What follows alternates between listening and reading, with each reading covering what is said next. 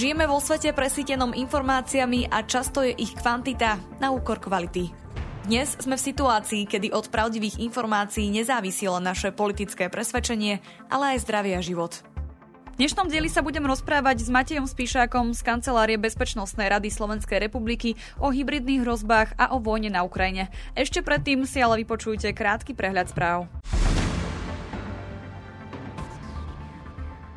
Iránsky duchovný vodca Ayatollah Ali Khamenei obviňuje ú es á a Izrael z plánovania protestov, ktoré ochromujú krajinu už niekoľko týždňov. Tvrdí, že ide o snahu zastaviť pokrok Iránu. deväť stredoeurópskych a východoeurópskych členských štátov NATO vyhlásilo, že podporuje cestu Ukrajiny k členstvu v NATO. Ide o Poľsko, Rumunsko, Slovensko, Českú republiku, Estónsko, Lotyšsko, Litvu, Čiernu horu a Severné Macedónsko. Najvyšší súd ú es á rozhodne, či spoločnosti sociálnych médií možno žalovať za hosťovanie a odporúčanie teroristického obsahu. Týka sa to predovšetkým platformiem Facebook, Twitter a YouTube. Skupina vývojárov vytvorila aplikáciu s názvom The ó gé App, ktorú prezentujú ako Instagram bez reklám. Spoločnosť Meta im v reakcii na to zablokovala účty na Facebooku a Instagrame a Apple aplikáciu vymazal z App Store. ef bí aj a cé í es á oznámili, že nie je dôvod obávať sa hacknutia nadchádzajúcich novembrových volieb. Uviedli, že v ú es á nikdy nedošlo k úspešnému hacknutiu volieb a je preto veľmi nepravdepodobné, že bude prípad tohtoročných volieb iný.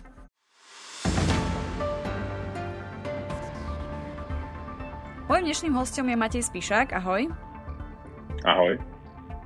Ruská federácia dlhodobo využíva nástroje hybridnej vojny proti svojim súperom. Vedel by si na úvod vysvetliť, čo pod hybridnými hrozbami rozumieme a aké nástroje má Rusko v rukách v prípade agresie na Ukrajine? Pod pojmom hybridné hrozby si zjednodušene môžeme predstaviť nejaký súbor činností a opatrení, ktoré rôzne aktéri, a teda aj štátni, aj neštátni aktéri, využívajú k dosahovaniu svojich cieľov a záujmov. K tým samotným činnostiam môžeme priradiť opäť nejaké konvenčné a aj nekonvenčné metódy.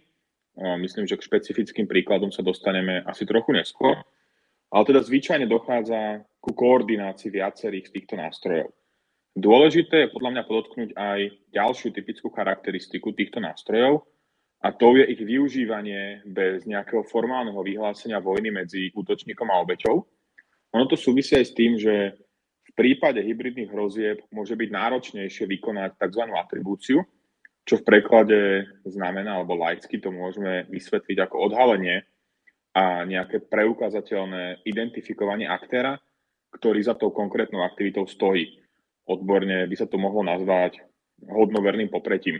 Cieľom týchto hybridných hrozieb môže byť napríklad ovplyvnenie rozhodovacích procesov v štáte, prehlbenie polarizácie spoločnosti, oslabenie dôvery v inštitúcie, či napríklad spochybnenie hodnôt a princípov, na ktorých tá daná spoločnosť stojí.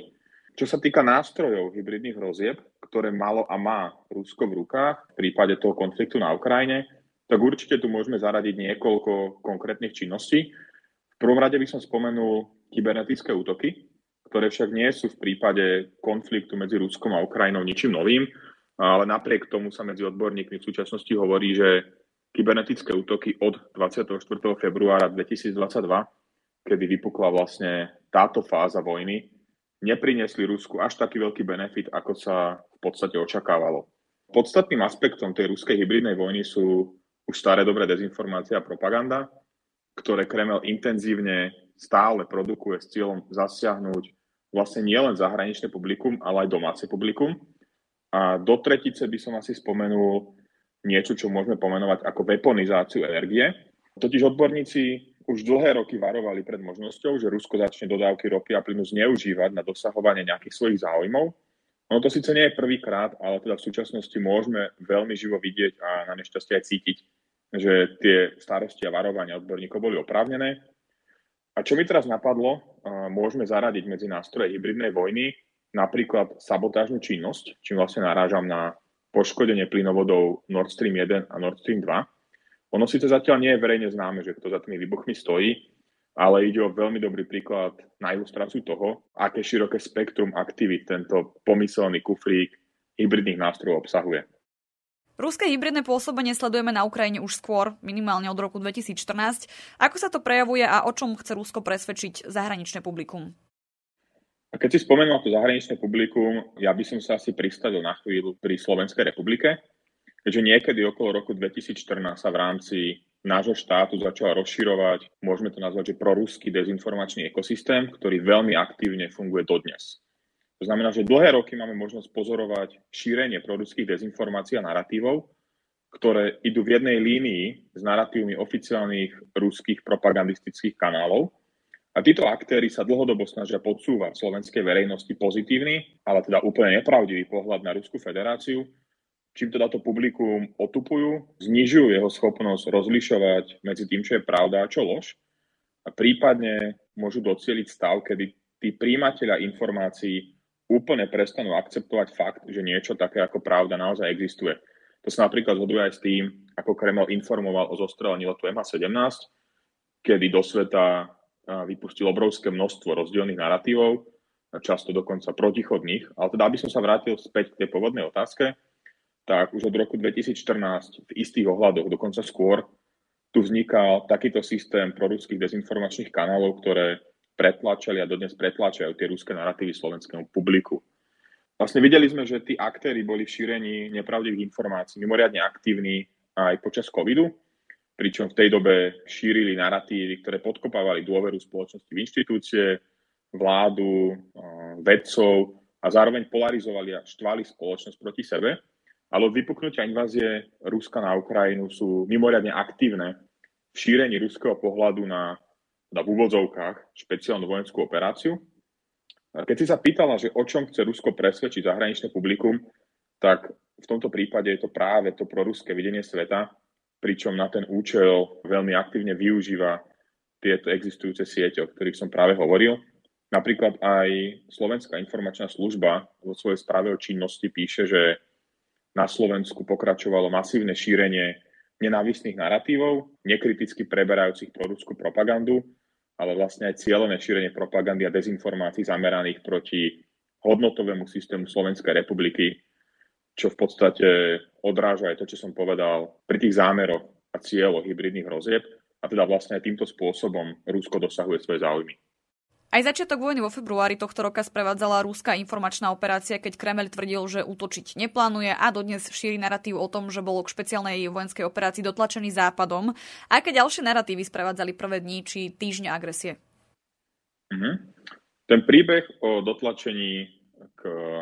ešte raz v úvodzovkách špeciálnej vojenskej operácii západom bol pred začiatkom invázie veľmi populárny. Na, na základe našich vtedajších pozorovaní viem povedať, že sa informačným priestorom pred dvadsiatym štvrtým februárom šírili naratívy, ktoré by som asi rozdelil do troch nejakých klastrov. V prvom rade išlo o snahy Kremla o delegitimizáciu Ukrajiny ako štátu. Tu môžu byť príkladom snahy prezentovať Ukrajinu ako rozpadnutý štát, prípadne celkovo spochybňovať existenciu Ukrajiny ako štátu a Ukrajincov ako národa. Možno si niektorí poslucháči pamätajú článok Vladimíra Putina, v ktorom sa ešte v lete dvetisícdvadsaťjeden zamýšľal nad historickou jednotou Rusov a Ukrajincov. V druhom balíku naratívov sa nachádzali rôzne vymyslené príbehy týchto kremelských propagandistov, ktoré sa snažili zmanipulovať príčinu eskalácie toho konfliktu medzi Ruskom a Ukrajinou, čo je vlastne aj to, čo si spomenula ty v otázke.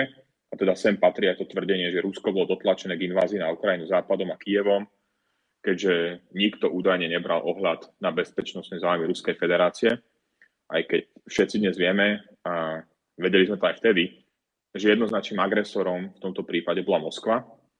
No a do tretej kategórie naratívov by som ja osobne zaradil tvrdenia, ktoré v tej dobe mohli slúžiť ako zámienka pre inváziu Ruska na Ukrajinu, a veľmi zaujímavým príkladom, okolo ktorého napriek závažnosti ostalo úplne ticho, bolo údajné objavenie masových hrobov na území separatistických republik veľmi krátko pred začiatkom invázie, pričom údajným vinníkom mala byť ukrajinská armáda.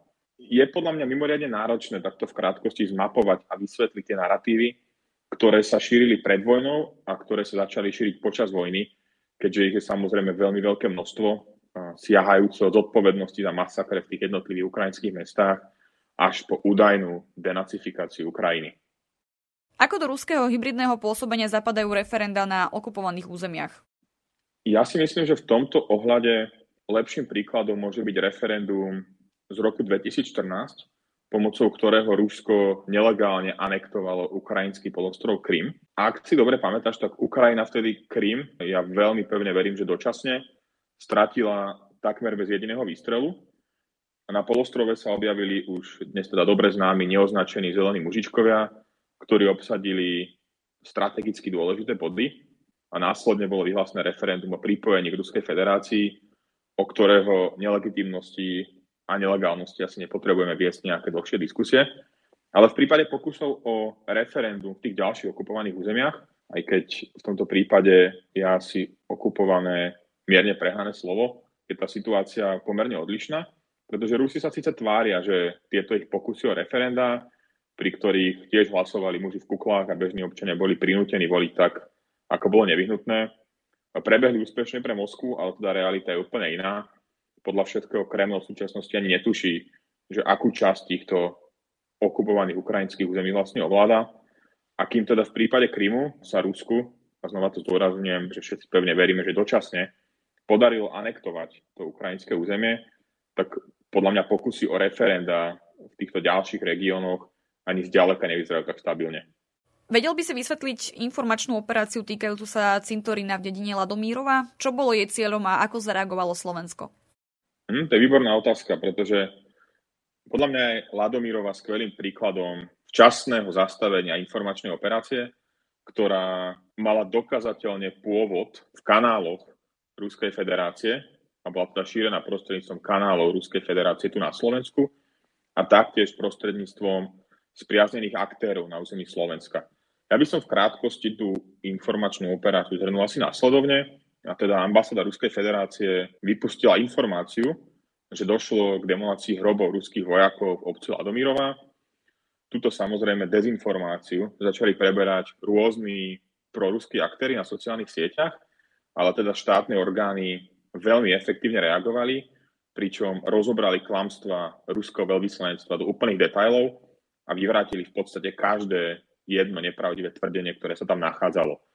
Čiže aby som tu veľmi vyzdvihol prácu štátnych orgánov, keďže ide o príklad skvelej koordinácie týchto útvarov, ktoré sú na to určené, vrátane polície, ministerstva obrany, ministerstva zahraničných vecí či iných štátnych orgánov, ktoré sa na tom podielali.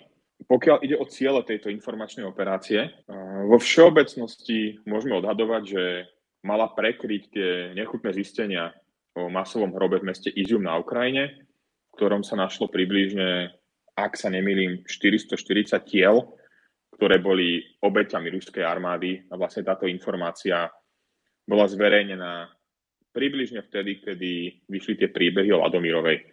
A keďže bola tá snaha ruského veľvyslanectva neúspešná a neprekryla tie správy z Ukrajiny, tak slovenská verejnosť sa miesto lží o zdemolovaných hroboch ruských vojakov v Ladomirovej dozvedela o zverstvách, ktoré ruskí vojaci páchajú v súčasnosti. Aké taktiky boja v kybernetickej domene Rusko používa a sú smerované iba na ukrajinský priestor, alebo sa útoky sústredia aj na susediace štáty, prípadne iných ukrajinských partnerov? Nakoľko sú podľa teba úspešné? Moskva sa v kyberpriestore pokúšala poškodiť či zničiť dáta a infraštruktúru Ukrajiny, ale teda podľa verejne dostupných informácií útočníci nezaznamenali veľké úspechy, ako som hovoril už na úvod tejto epizódy. Vlastne už krátko pred začiatkom invázie boli zaznamenané významnejšie pokusy zo strany Ruska, ale Ukrajina bola podľa všetkého pripravená na tieto kybernetické útoky zo strany Moskvy, keďže, ako som už spomínal, nejde v podstate o nič nové. Zároveň sa podľa expertov zlepšila spolupráca Kyjeva so súkromnými spoločnosťami a tiež priateľskými krajinami, s ktorými boli budované vzťahy ešte dávno pred dvadsiatym štvrtým februárom. A medzi typy útokov, o ktorých sa v súvislosti s vojnou hovorilo, určite patrili rôzne phishingové útoky, tzv. denial of service útoky, prípadne, ak si posluchači pamätajú, tak aj spoločnosť ESET identifikovala krátko pred inváziou deštruktívny malware typu Viper, ako napríklad Hermetic Wiper alebo Isaac Wiper. A k tej druhej časti otázky, kybernetické útoky určite nie sú obmedzené na ukrajinský priestor. Myslím, že veľmi aktuálna informácia. Len pred niekoľkými dňami médiá písali o varovaniach Národného bezpečnostného úradu, ktoré sa týkali možných útokov zo strany istej ruskej skupiny. Následne boli vlastne zverejnené informácie, že táto skupina naozaj vykonala sériu DDoS útokov na rôzne ciele na území Slovenska, vrátane súkromných spoločností.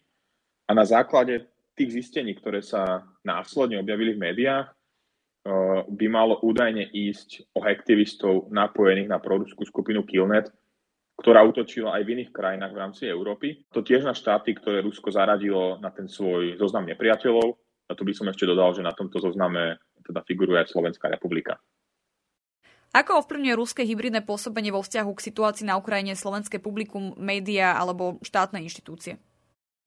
Mhm. Ja si myslím, že na túto otázku som čiastočne v podstate aj pri médiách, aj pri štátnych inštitúciách, aj pri tom publiku odpovedal v tých ostatných, ale iba čiastočne.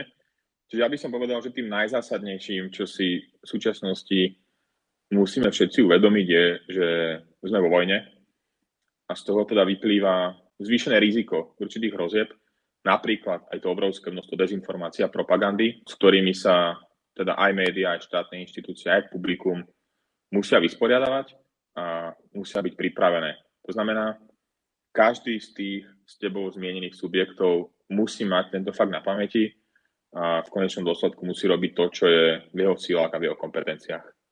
Hovorí Matej Spišák z Kancelárie Bezpečnostnej rady Slovenskej republiky. Ďakujem za rozhovor. Ďakujem veľmi pekne za pozvanie. Ak sa vám tento diel páčil, môžete nás podporiť či už jednorazovo, alebo pravidelne cez Patreon. Umožnite nám tak vytvárať nielen kvalitný obsah, ale tiež budovať komunitu ľudí, ktorí rozumejú potrebe zdravého a transparentného infopriestoru. Viac informácií nájdete na stránke infosecurity bodka es ká v sekcii podpora. Na príprave podcastu sa podieľala Michaela Ružičková. Verím, že si nás pustíte aj na budúce.